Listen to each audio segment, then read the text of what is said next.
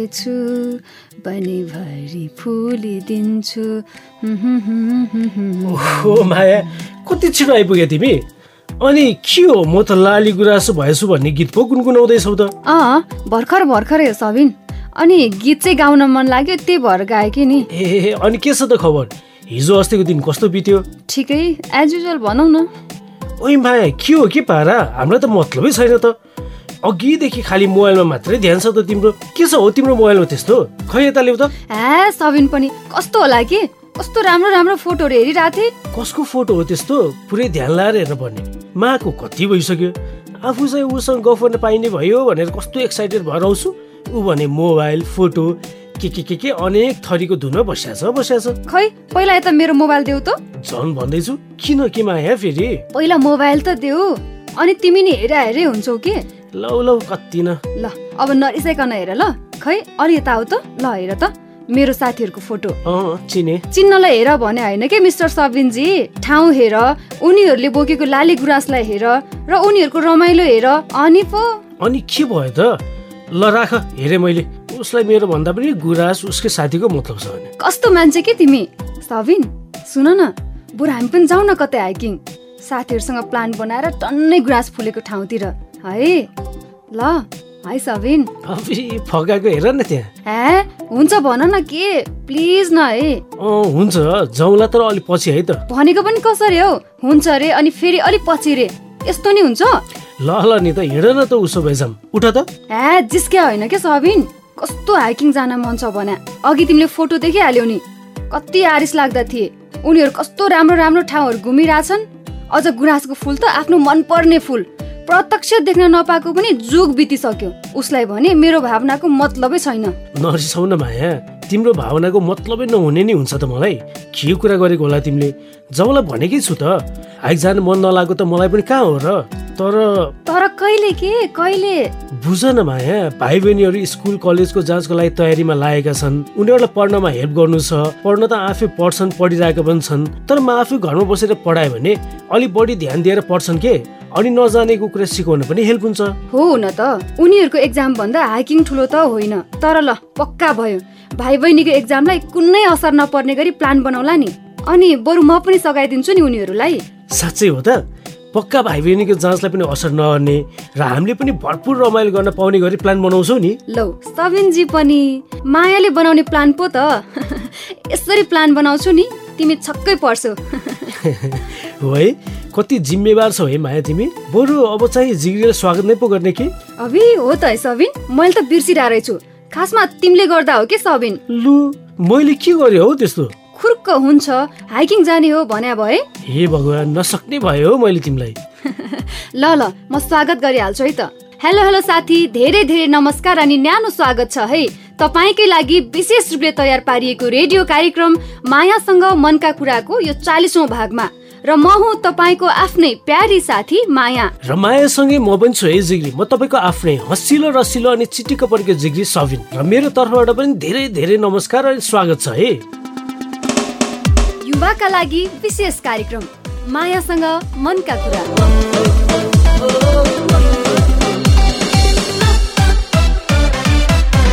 सबिन अघि तिमीले मलाई तिमी कति जिम्मेवार छौ कि है भन्दै थियौ नि। अँ। तिमी हरेक कुराहरूमा निर्णय लिँदा जिम्मेवार भएर लिन्छौ नि त। त्यसैले भनेको हो। तिमीले ठिक भन्यौ। जिम्मेवार अनि रोमान्टिक भन्न चाहिँ छुटाएको तिमीले? तिमी त कहिले यस्तो प्लान बनाउँदैनौ? खालि मैले मात्रै कता कता घुम्न जाने प्लान बनाउनु पर्छ तिमी भएपछि म ढुक्क हुन्छु नि त माया। फेरि जसले प्लान बनाए पनि एउटै त हो नि। के कसो जिग्री? हो है तर तिमीले यसरी जिम्मेवार र जिम्मेवारीको कुरा गर्दा नि मैले को सम्झिए थाहा छ? को सम्झ्यौ र फेरि? सम्झिनु पर्ने मान्छे त तिम्रै अगाडि छ जस्तो लाग्छ। हे नजिस्क न मैले हाम्रो कथाको साथी तृप्ति अशोक र उनीहरूले जिम्मेवार भएर मानव बेचबिखन विरुद्ध गरिरहेको काम सम्झे भन्न खोजेको क्या? साँच्चै है माया। उनीहरू कति प्रतिबद्ध भएर लागि परेका छन् है मानव बेचबिखन विरुद्ध। हो त। उनीहरूले गठन गरेको होसियार युवा क्लब र उनीहरूको त्यो सक्रियता। जे होस् मान्नै पर्छ। तर तिमीलाई थाहा छ नि है माया सुरु सुरुमा उनीहरूलाई कति गाह्रो भएको थियो क्लबबाट काम गर्नको लागि। अझ त्यो जहिले अशोकलाई बाटो छेकेर थर्काउने अनेक धम्की दिने साथीहरूलाई समेत भड्काएर उनीहरूको अभियान नै बन्द गराउने सम्मको कामहरू गरेको थियो नि है। त्यति मात्रै हो त। कलेजको प्रिन्सिपललाई भेटेर मानव बेचबिखन विरुद्धको साप्ताहिक कक्षा सञ्चालन गर्न दियो भने राम्रो हुने छैन भनेर समेत थर्काएर गए। तर तृप्ति र अशोकले उनीहरूको आफ्नो कामलाई निरन्तरता दिए। र अहिले त्यस्तो डर धम्कीको डटेर सामना गर्दै अघि बढिरहेका छन्। मानव बेचबिखन रोक्ने अभियानमा। तर गैर कानुनी बाटो भएर गएको पाँचजना साथीको सब गाउँमा आइपुग्दा चाहिँ साह्रै नरमाइलो लाग्यो के माया मलाई त। जिग्रीहरूले आफ्नो जीवन त घुमाए नै तर हेर न अब पाउनु पर्ने क्षतिपूर्ति समेत पनि केही नपाउने भयो। एक त आफ्नो सपना इच्छा आकाङ्क्षालाई ठुलो मान्दै रोजगारीका लागि अवैध बाटो अप्नाए अर्को उहाँहरूको परिवारसँग पनि मानव तस्करहरू विरुद्धको कुनै प्रमाण छैन। अब परिवारको पीडाको त के बयान गर्नु? यो मेरो लागि पनि एकदमै नमिठो क्षण हो। तर सबिन जे हुनु भइसकेको थियो त्यो घटनाले पाठ पनि त पढायो नि सबैलाई। यो घटनापछि त गाउँपालिकाको अध्यक्ष र कलेजको प्रिन्सिपल पनि मानव बेचबिखन विरुद्ध कक्षा चलाउन नीति नियम बनाउन अग्रसर भए नि। घटना हुनु अघि अशोक र तृप्तिले भन्दा उनीहरूले कहाँ मानेका थिए हो हो। उहाँहरूले समेत अब सोनारी गाउँपालिकामा मानव बेचबिखन विरुद्ध कानुनी बनाउने र कलेजमा पनि साप्ताहिक कक्षा चलाउने भनेर प्रतिबद्धता नै जाहेर गर्नुभएको छ। यो नै उपलब्धि हो। कुरा काटेरै भने पनि मेरै कुरा भन्यो र मात्र? नत्र मैले जानेको थिएँ तिमीलाई। जहिले कुरा काट्नु पर्छ है मेरो। अब तिम्रो मनको कुरा थाहा भएर हो नि माया बिचमै काटेर बोलेको। फेरि तिमी बोल्दा बोल्दै थाक्लौ भनेर तिम्रो मनमा भएको कुरा भनिदिएको नि माया।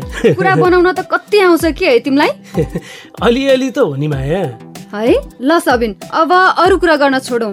बरु हाम्रो साथी तृप्ति र अशोक पो के गर्दै होला है अहिले? कस्तो कस्तो चुनौतीहरूलाई चिर्दै मानव बेचबिखन विरुद्धको अभियानमा सफलता हात पारिरहेका छन्। कतै रमाइलो गरेका होलान् के दुवैजना जिग्री सबै साथी तिमी जस्तै हुँदैनन् के सबिनजी? बरु उनीहरू कहाँ के गर्दै होलान् भनेर थाहा पाउन कथा नै सुनौ न साथीलाई पनि कति बेला कथा बज्ला जस्तो भएको होला। ल ल बजाइहाल नि त। जिग्री सुनौ है त। अशोक र तृप्तिको कथाकै अन्तिम भाग।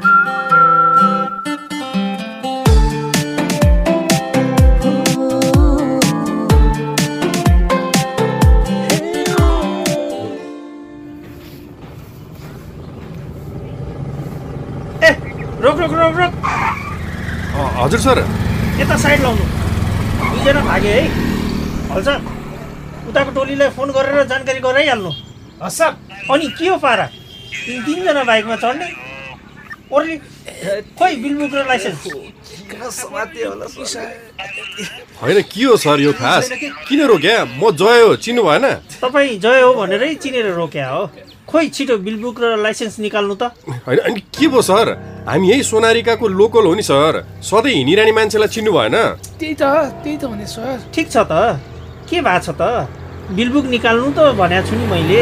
बिलबुक बोकेको छैन सर अहिले मैले। बिलबुक भनेको घरमा सिरानी पनि राखेर हिँड्ने होइन नि त। फेरि आफ्नो बाइक भएको भए पो बिलबुक हुन्थ्यो त। होइन? होइन के भन्नु खोज्नु भएको अब थानामा गएपछि थाहा हुन्छ। के भन्न खोजेको हो भनेर। ल हिँड्नुहोस् छिटो गाडीमा चढ्नुहोस्। अनि यिनीहरूलाई चेक गर्नु त हल्छ यिनीहरूको फोन यिनीहरूको साथमा भएको कागजात सबै जफत गर्नुहोस् थप फोर्स चाहिए पनि बोलाउनुहोस् हस् सर खोइ यता के छैन कि सर के छैन सर के चेक नगर्नु न भने ए, के छैन कि सर के छैन कि छैन कि सर छोड्नु न सर छोड्नु न भने इन्सपेक्टर सर यिनीहरू खल्तीबाट यो बरामद भएको छ ए हो? ध्यानमा जाएको यिनीहरू सबैलाई। किन चढ्ने गाडीमा? म काममा निस्के मान्छेलाई यो के गरे तपाईँहरूले? चोरीको बाइक चलाएर धेरै ठुलो कुरा नगर। फुरुक्क त्यहाँ भ्यानमा बस्ने। ओए तिमीहरूलाई चाहिँ निम्तो दिनुपर्छ? बस्नु र भ्यानमा। भ्यानमा चढ भनेको सुनिनुहोस् चढिहाल्यो सब चढिहाल्यो ए आइज न। सर यताबाट भागेको केटाहरू त उता समातिए रे। ए ल ठिक छ। यो मोटरसाइकल लिएर आउनुहोस् है हल्साप तपाईँले। हस् सर। यस्तो नगर्नु न कि सर? मेरै बाइक हो कि यो? अनि म यो लागु औषध ओसार पोसार पनि गर्दिनँ। अ, झुक्किएर पऱ्यो होला क्या मेरो साथीको खल्तीमा? ए हो। दुई दुईजनाको खल्तीमा झुक्किएरै परेको होला होइन? चुप लागेर भ्यानमा छिर्छौ कि जबरजस्ती गरौ? क्या सर। कुरा मिलाउँ न के कसम?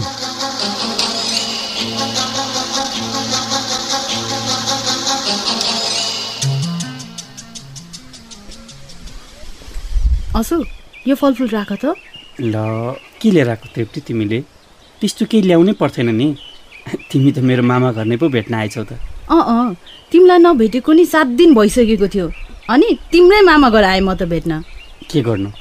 दाईको सबको बाकस देखेको दिनदेखि माइजु रोएको रोए हुनुहुन्छ। मलाई त एकछिन छोड्नुहुन्न ए। यस्तो त कसैलाई पनि नपरोस्। हो नि तृप्ति। तर के गर्नु? युवाहरू बाकसमा फर्किने क्रम झन् बढ्दो छ। हिजो बेलुकाको समाचारमा टेलिभिजनले नि भन्दै थियो। त्यही त अशोक। तर अब हामी जिन्दगीभर मानव बेचबिखन विरुद्ध एकजुट भएर काम गर्नुपर्छ।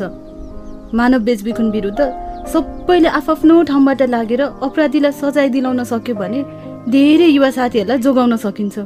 त्यो त हो नि। हामी सबै लाग्नुपर्छ। हाम्रो होसियार युवा क्लबका साथीहरू त झन् डटेर अघि बढ्नुपर्छ। हो नि। मानव बेचबिखनका कारण अब कुनै पनि नेपाली आमाको काख पनि रित्नु हुँदैन हो।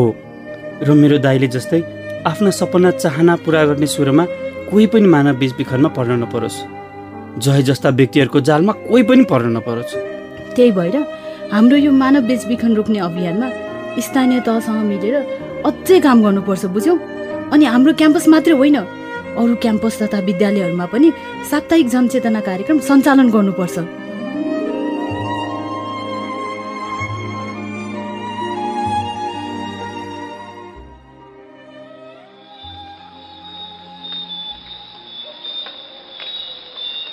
नमस्ते है सबैजनालाई। हँ? अङ्कल आन्टी खोइ त तृप्ति? ए अशोक। ड्याडी मम्मी किचनतिर हुनुहुन्छ नि? अनि तिमी त अझै केही दिनमा आउँछु भनेको होइन त मामा घरबाट हुन त हो। आज फेरि माइजूले अब जे हुनुभएको म मन बुझाउँछु बिस्तारै भन्नुभयो। अनि मैले नि एक दुई दिनमा आउँछु भनेर घर आएँ।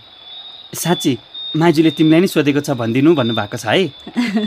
तिम्रो माइजू पनि स्विट हुनुहुन्छ है अशोक साँच्चै तृप्ति त्यो एफएम अलिक ठुलो बनाऊ न समाचार आउने बेला भयो। जयको के पो हो केस परेको छ अरे? ए हो? ल ल पकाए त। नमस्ते। सोनारी एफएमको ब्रेकिङ बुलेटिनमा स्वागत छ। पाँच दिन अघि पक्राउ परेका जय र उसका साथीहरूको केस अझै पेचिलो बन्दै गएको छ। सुरुमा चोरीको मोटरसाइकल सहित पक्राउ भएकोमा अभियुक्तहरूको साथबाट लागू औषध समेत भेटिएपछि मुद्दाले अर्को मोड लिएको छ। तर आज यो घटनामा अर्को ट्विस्ट आएको छ। अभियुक्त जय भारतमा मुख्यालय रहेको मानव बेचबिखनको लागि काम गरिरहेको खुलेको जिप्रका अनुसन्धान अधिकृत गोकुल बरालले जानकारी दिनुभएको छ। बरालका अनुसार युवाहरूलाई भारतको बाटो हुँदै विदेश जान उक्साउने भूमिकामा रहेका जय र उसका अरू चारजना साथीहरूलाई प्रहरीले मानव बेचबिखन र अवैध ओसार पसारमा समेत मुद्दा दायर गर्ने भएको छ। यसैबीच दस दिन अघि मलेसियाबाट सोनारीका पाँच युवाहरूको शवको बाकस आएको थियो। तिनीहरू पाँचैजना जय संलग्न भएको मानव बेचबिखन गर्ने कम्पनीबाट मलेसिया गएको प्रारम्भिक अनुसन्धानबाट खुलेको छ। तर यो विषयमा अझै भारतीय प्रहरी र इन्टरपोलसँग पनि समन्वय भइरहेको जिल्ला प्रहरी कार्यालयले जनाएको छ। ठिक्क पर्यो त्यो जयलाई। हुन नि हामीले सोचेको भन्दा ठुलो अपराधी रहेछ त्यो त। है तृप्ति? त्यही त। जे होस् अपराध गर्ने व्यक्तिले ढिलो चाँडो आफूले गरेको अपराधको सजाय पाउनै पर्छ। अँ त नि। र अब जुनसुकै ठाउँका भए पनि हामी युवाले मानव बेचबिखन विरुद्ध जनचेतना जगाउन एक अर्कालाई साथ दियौँ भने जय जस्ता दलालहरू त तह लाग्दै जान्छन्। तिमीलाई मेरो जहिले पनि साथ छ नि अशोक। मेरो साथ तिमीलाई अनि तिम्रो नि मलाई। मेरो पनि सधैँ साथ छ तृप्ति तिमीलाई। मानव बेचबिखन विरुद्धको अभियानमा पनि अनि जिन्दगीको गोरेटोमा पनि।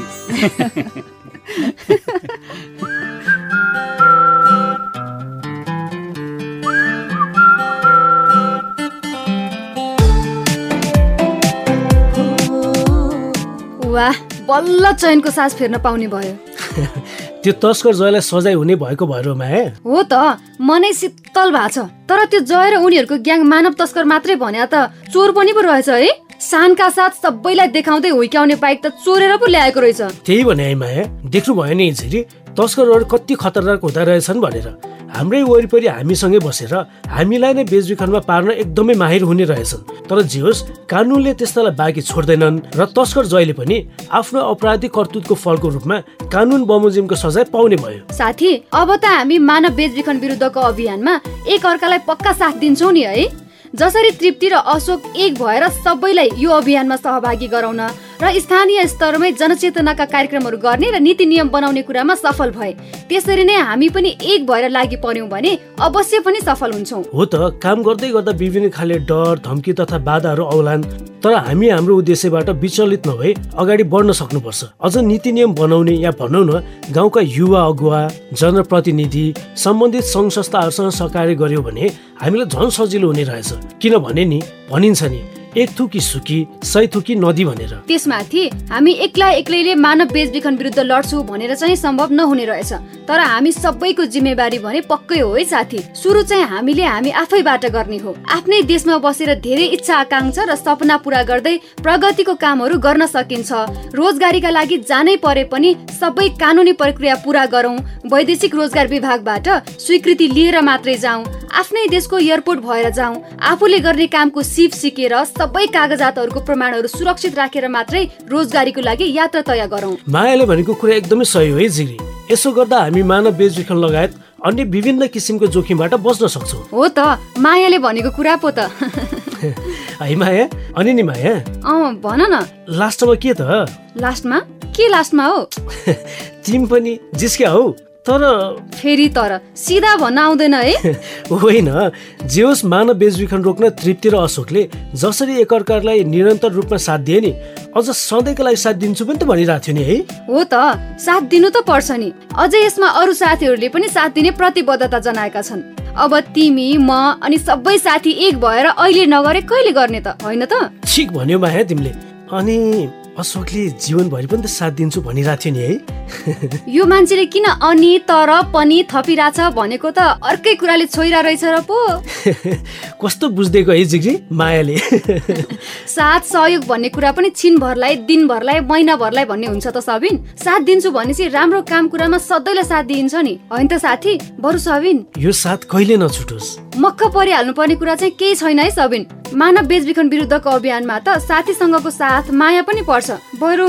बरु तृप्ति र अशोक अनि उनीहरूको सबै जिग्री क्याम्पस र स्थानीय निकाय एकजुट भएर जसरी सोनारी गाउँपालिकालाई मानव बेचबिखन मुक्त बनाउन लागि परिरहेका छन् नि हो त्यसरी नै हाम्रा तिन जिल्लाका जिग्रीले मानव बेचबिखन विरुद्ध कसरी काम गरिरहनु भएको छ भनेर आफ्नो कुरा हामीसँग बाँड्नु भएको छ।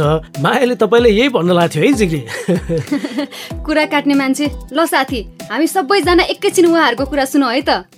नमस्कार म माया लामा माइती नेपालमा काम गर्छु कार्यक्रम संयोजक। माइती नेपाल बोर्डर बोर्डरमा बसेर चाहिँ नेपाल प्रहरीसँग समन्वय गरेर उहाँहरूसँग चाहिँ कोअर्डिनेसन गरेर चाहिँ थुप्रो चाहिँ दिदीबहिनीहरूलाई चाहिँ हामी फर्काएको पनि छौँ। नजिकको सरकार भनेको स्थानीय तह हो। स्थानीय तह ओडा छन् होइन? के अरे ओडा ओडा स्तरको समितिले पालिका स्तरको समितिले नगरपालिका स्तरको समितिले उपमा नगरपालिका स्तरको समितिले चाहिँ विभिन्न किसिमको चाहिँ कार्यक्रमहरू गरिरहेको छ। अहिले जनचेतना सँगसँगै चाहिँ के गर्न सकिन्छ? आगामी चाहिँ हामी यो मानव बेचबिखनै न्यूनीकरण गर्नको लागि चाहिँ के कस्तो किसिमको चाहिँ कार्यक्रमहरू गर्न सकिन्छ भनेर चाहिँ उहाँले योजना पनि बनाइराखेको अवस्था र र मानव जीवनको अवस्था कस्तो छ भनेर एउटा तथ्याङ्क सङ्कलन गर्ने कामहरू छ। हामी आफैमा पनि सचेतना हुनुपर्छ जस्तो लाग्छ होइन? हामीले विदेशमा गएर तिस चालिस हजार कमाउनु र आफ्नो स्वदेशमा बसेर बिस हजार कमाउनु त्यो ठुलो जस्तो लाग्छ मलाई चाहिँ। पहिभन्दा चाहिँ अब एक्लै एक्लै काम गरेर त केही हुँदैन लाग्छ जस्तो लाग्छ मलाई। किन भन्दाखेरि हामी जिल्लामा पनि एउटा नेटवर्क छ हाम्रो मानव अधिकार संरक्षण तथा मानव बेचबिखन विरुद्धको सञ्जाल छ। सञ्जालमा चाहिँ पच्चिसवटा संस्था आबद्ध छ। हामी मानव बेचबिखन विरुद्धको क्षेत्र र मानव अधिकारको को क्षेत्रमा काम गर्छौँ।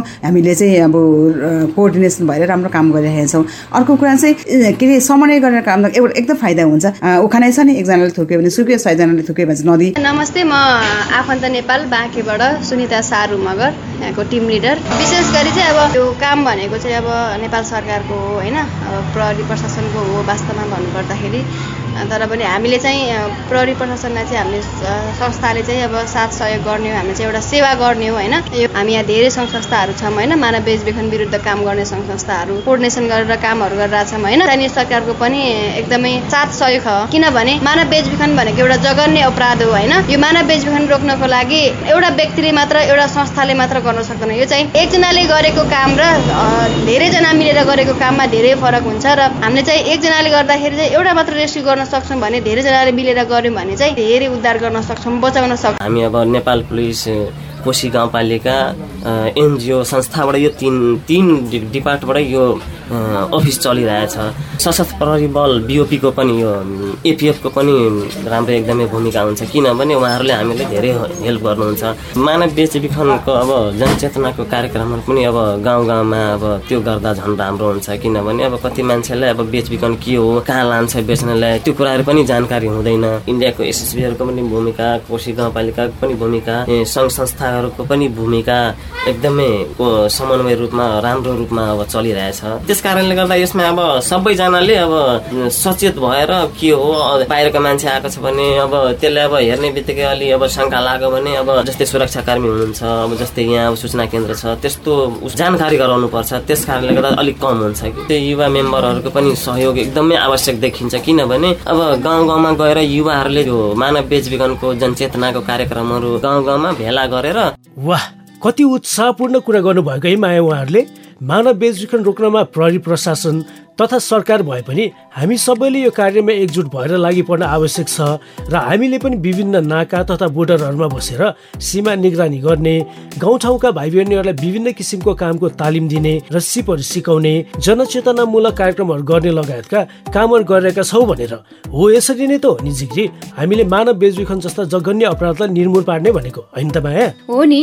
र यति महत्वपूर्ण विचार हामीसँग बाँड्नु भएकोमा उहाँहरू तिनैजनालाई र उहाँहरूको कुरा जस्ताको तस्तै रेकर्ड गरेर पठाइदिनु भएकोमा हाम्रो सुनसरी बाँके र मकवानपुरका सामुदायिक सञ्चारकर्मी साथी सुम्निमा रोशनी र निर्जलालाई पनि धेरै धेरै धन्यवाद। अनि उहाँहरूकै कुरामा थप्नु पर्दा नि सबिन जसरी उहाँहरूले मानव बेचबिखनको क्षेत्रमा सक्रिय भएर काम गरिराख्नु भएको छ नि त्यसरी नै हामी युवाले पनि त काम गर्न सक्छौ नि हो कि होइन भन त? सक्छौ नि भन्ने होइन कि माया? हामीले सक्नु नै पर्छ र सक्छौ पनि। र यो त हामी युवाको जिम्मेवारी र दायित्व पनि त हो नि। जसरी तृप्ति र अशोक लागेका छन् फेरि मानव बेचबिखनका तस्करहरूलाई मानव बेचबिखन गर्दा सजाय हुन्छ हामी चुप लगाएर बस्दैनौ भनेर खबरदारी गर्ने दायित्व त हाम्रो पनि त हो नि। हो त सबिन र यही खबरदारी गर्ने कुरामा त हाम्रो बाँके मकवानपुर र सुनसरीकै साथीहरूले यदि तपाईँले कुनै पनि ठाउँमा मानव बेचबिखनका अपराध हुँदै गरेको थाहा पाउनु भयो भने के गर्नुहुन्छ र तपाईँ कसरी त्यो तस्करलाई सचेत गराउनुहुन्छ भन्ने प्रश्नमा आफ्नो विचारहरू हामीसँग बाँड्नु भएको छ। ए हो र माया उसो भए यस्तो शुभ काममा किन ढिला? उहाँहरूको विचार सुनिहालौ न त। नमस्कार मेरो नाम ममता नेपाली। थाहा पायो भने चाहिँ सर्वप्रथम त प्रहरी र मानव बेचबिखन विरुद्ध लागेका अभियन्ताहरूमा विभिन्न सङ्घ संस्थाहरूमा होइन खबर गर्ने होइन उलिया कटाउने आफूले पनि होइन स्वयं रहेर त्यस्ता कुराहरूमा लागि पर्ने मानव बेचबिखन रोक्नका लागि बेचबिखनमा पर्नुभन्दा पहिले नै पूर्व जानकारी के सचेत गराउने बेचबिखन गरे बापत चाहिँ उनीहरूले मिल्ने सजायको बारेमा उनीहरूले भोग्नु पर्ने विभिन्न किसिमका कानुनी प्रक्रियाहरूको बारेमा उनीहरूलाई जानकारी गराउने र उनीहरूले कानुनी प्रक्रिया मात्र नभएर तिर्नुपर्ने आर्थिक भौतिकका कुराहरू पनि उनीहरूलाई सुनायो भने हामीले पहिल्यै जानकारी दियो भने पनि उनीहरू अलिक सचेत रहलान् मेरो नाम मिना नेपाली हो।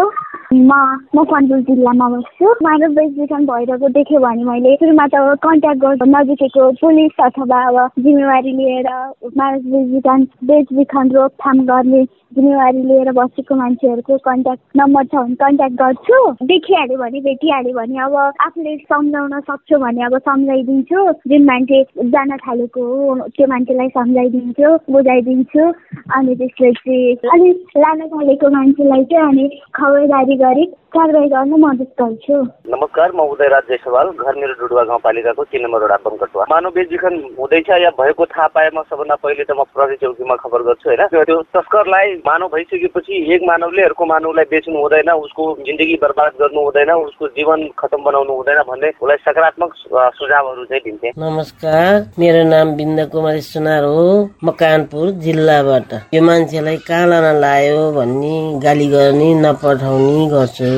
कारवाही गर्ने आफ्नो मान्छे टाठो बाठालाई बोलाएर यो मान्छे यस्तो रहेछ मेरो मान्छे लान लायो भने त्यसलाई कस्तो काममा लान लगाएको भन्ने कुरा बुझ्ने। नमस्कार म रिता राई राराहाङ। पुलिसलाई कन्ट्याक्ट गर्नुपर्छ खबर गर्नुपर्छ जति सक्दो चाँडो हामी पनि चुप लागि बस्नु हुँदैन। पुलिसलाई खबर गरे भनेर मात्र भएन हामी पनि त्यसलाई चाहिँ ताकेता गरिरहनु पर्छ माइती नेपाल त्यसपछि सिमानातिर चेक पोस्टहरू हुन्छ। त्यतातिर पनि हामीले चाहिँ खबर गर्नेतर्फ लाग्नुपर्छ। विजय प्रसाद गुप्ता कोसिका पहिलेघाट भेन्टाबारी। त्यो मानव बेचबिखन नै हो फिक्स परेको छ भने हामी सबभन्दा पहिले यिनीहरूलाई हाम्रो म्याडमहरूलाई सरहरूलाई इन्फर्मेसन गर्छौँ। जनचेतनामूलक कार्यक्रमहरू हामी यसो गाउँघरमा गरिराख्छौँ। पुलिसलाई खबर गर्छौँ तस्करको हुलिया बताउने स्वयं गएर प्रहरीलाई जानकारी गराउने गाउँघरमा सबैलाई पहिले नै सचेत गराउने जस्ता काम गर्न सक्छौ भनेर यति रचनात्मक उपाय भनिदिनु भएकोमा सुनसरी मकवानपुर र बाँकेका सबैजना झिग्रीलाई र उहाँहरूको विचार रेकर्ड गरेर पठाइदिनु भएकोमा हाम्रो सुनसरी मकवानपुर र बाँकेका सामुदायिक सञ्चारकर्मी झिग्री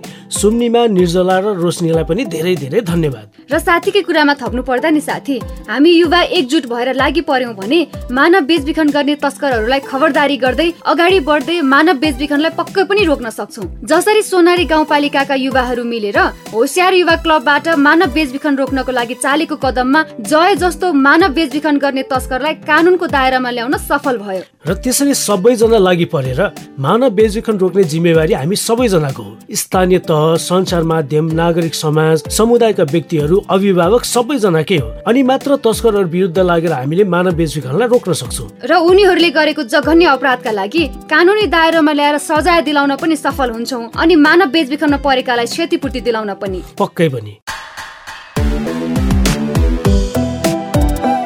सिग्री तपाईँ अहिले सुन्दै हुनुहुन्छ तपाईँका लागि तयार पारेको विशेष रेडियो कार्यक्रम मायासँग मनका कुरा र तपाईँले साथ दिइरहेका छौँ। हामी दुई माया र सबिनले। र अब भने पालो भएको छ तपाईँले नै माया गरेर पठाउनु भएको जिज्ञासा समस्या प्रतिक्रिया पढ्ने र सुन्ने पालो। र आज हामी हाम्रो आइभीआर नम्बरमा दुईजना साथीले आफ्नै आवाजमा रेकर्ड गरेर पठाउनु भएको प्रतिक्रिया सुन्नेछौँ। होइन त सबिन? हो नि माया र यो चोटि आफ्नो प्रतिक्रिया रेकर्ड गरेर पठाउनु भएको दुवैजना झिग्रीले आफ्नो नाम भन्नुभएको छैन तर उहाँहरूले आफ्नो प्रतिक्रिया चाहिँ यसरी राख्नु भएको छ है?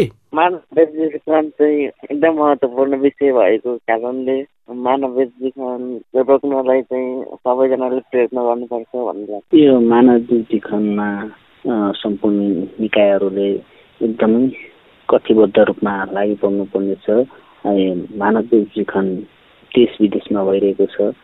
त्यो रोक्नको लागि सङ्घ संस्थादेखि हर निकायसम्म अलि कटिबद्ध रूपमा लाग्यो भने मास बेचबिखनमा एकदम न्यूनीकरण हुने आशा म राख्न चाहन्छु। मानव बेचबिखन हरेक महिला मात्र होइन हरेक बालबालिका मात्र होइन सम्पूर्ण मानवहरूले एक ठाउँबाट अर्को ठाउँमा बेचबिखन भइरहेका छन्। दुवैजना साथीलाई यति महत्वपूर्ण विचार रेकर्ड गरेर पठाइदिनु भएकोमा धेरै धेरै धन्यवाद। र आगामी दिनहरूमा पनि तपाईँको यस्तै हौसलापूर्ण सहभागिता र प्रतिक्रियाको अपेक्षा रहि नै रहनेछ भन्दै अरू पनि जिग्री हामीलाई आफ्ना कुरा विचार प्रतिक्रिया कथा कविता मुक्तक जे छ पठाउन चाहनुहुन्छ भने हामीलाई आफ्नो कुरा रेकर्ड गरेर वा फेसबुक पेजमा मजाले लेखेर पठाउन सक्नुहुन्छ है। र त्यो कसरी भनेर थाहा पाउनको लागि सुन्नुहोस् है त यो सन्देश। युवाका लागि विशेष कार्यक्रम मायासँग मनका कुरामा आफ्नो विचार प्रतिक्रिया सल्लाह सुझाव समस्या जिज्ञासा रेकर्ड गराउन चाहनुहुन्छ भने एनटिसी प्रयोग गर्ने साथीका लागि सोह्र साठी शून्य एक छत्तिस छ सय छैसठी र एनसेल प्रयोग गर्ने साथीका लागि अन्ठानब्बे शून्य पन्ध्र एकात्तर चार सय चौवालिस। हो यी नम्बरहरूमा आफ्ना कुरा सित्तैमा रेकर्ड गराउन सक्नुहुन्छ है। त्यसै गरी फेसबुक पेज मार्फत आफ्ना कुरा हामीसँग बाँड्न चाहनुहुन्छ भने हाम्रो Facebook page W W W dot Facebook dot com slash मायासँग मनका कुरामा गएर लाइक गरेर पनि आफ्ना प्रतिक्रियाहरू लेखेर पठाउन सक्नुहुन्छ है।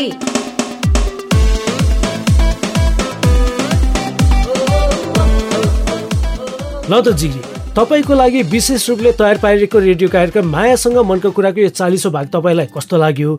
जस्तो लाग्यो त्यस्तै लेखेर पठाउनु होला भन्दै अब आजलाई जिग्रीसँग छुट्यौँ होला माया। अभि आज घाम पूर्वबाट नै झुल्क्या थियो नि है सबिन? होइन किन र माया? घाम सधैँ पूर्वबाट त झुल्किन्छ नि। र यो ध्रुव सत्य कुरा हो भन्ने थाहै होला तिमीलाई त। थाहा छ र पनि आज अन्तैबाट उदा थियो कि भनेर के? किन भन्नु त? अरू बेला त मैले बिदा मागौ न सबिन भन्नु पर्थ्यो नि त। आज तिमीले भन्यो अनि तिम्रो कुरा नि बुझि नसक्नु छ है माया? ल बिदा माग न माया। गएर भाइ बहिनीहरूलाई पढ्नमा हेल्प गर्नु छ क्या। फेरि अहिलेदेखि हेल्प गर्यो भने पो हामीलाई पछि हाइकिङ जाने बेला सजिलो हुन्छ त। अँ हो त है। बेला बेलामा त बुझ्जकी कुरा गर्छौ तिमी पनि। मेरै सङ्गतले त होला नि। त्यो त मलाई थाहा छ नि माया। तर अहिले चाहिँ बिदा नै माया के? फेरि घर फर्किँदै गर्दा हाइकिङको बारेमा प्लान पनि त बनाउनु छ नि। अँ त है। ल ल साथीसँग बिदा मागिहालेँ है त मैले। ल त साथी हामीलाई आफ्ना कुरा आइभीआर नम्बरमा रेकर्ड गरेर वा फेसबुकमा म्यासेज गरेर पठाउँदै गर्नुहोला भन्दै अर्को हप्ता फेरि भेट्ने बाचा सहित तपाईँको आफ्नै रेडियो कार्यक्रम मायासँग मनका कुराको आजको यो चालिसौँ भागबाट म तपाईँको आफ्नै प्यारी साथी माया। र म तपाईँको आफ्नै हसिलो रसिलो अनि चिट्टीको परेको जिग्री सबिन पनि बिदा माग्छु। नमस्ते बाई बाई फेरि भेटौँला।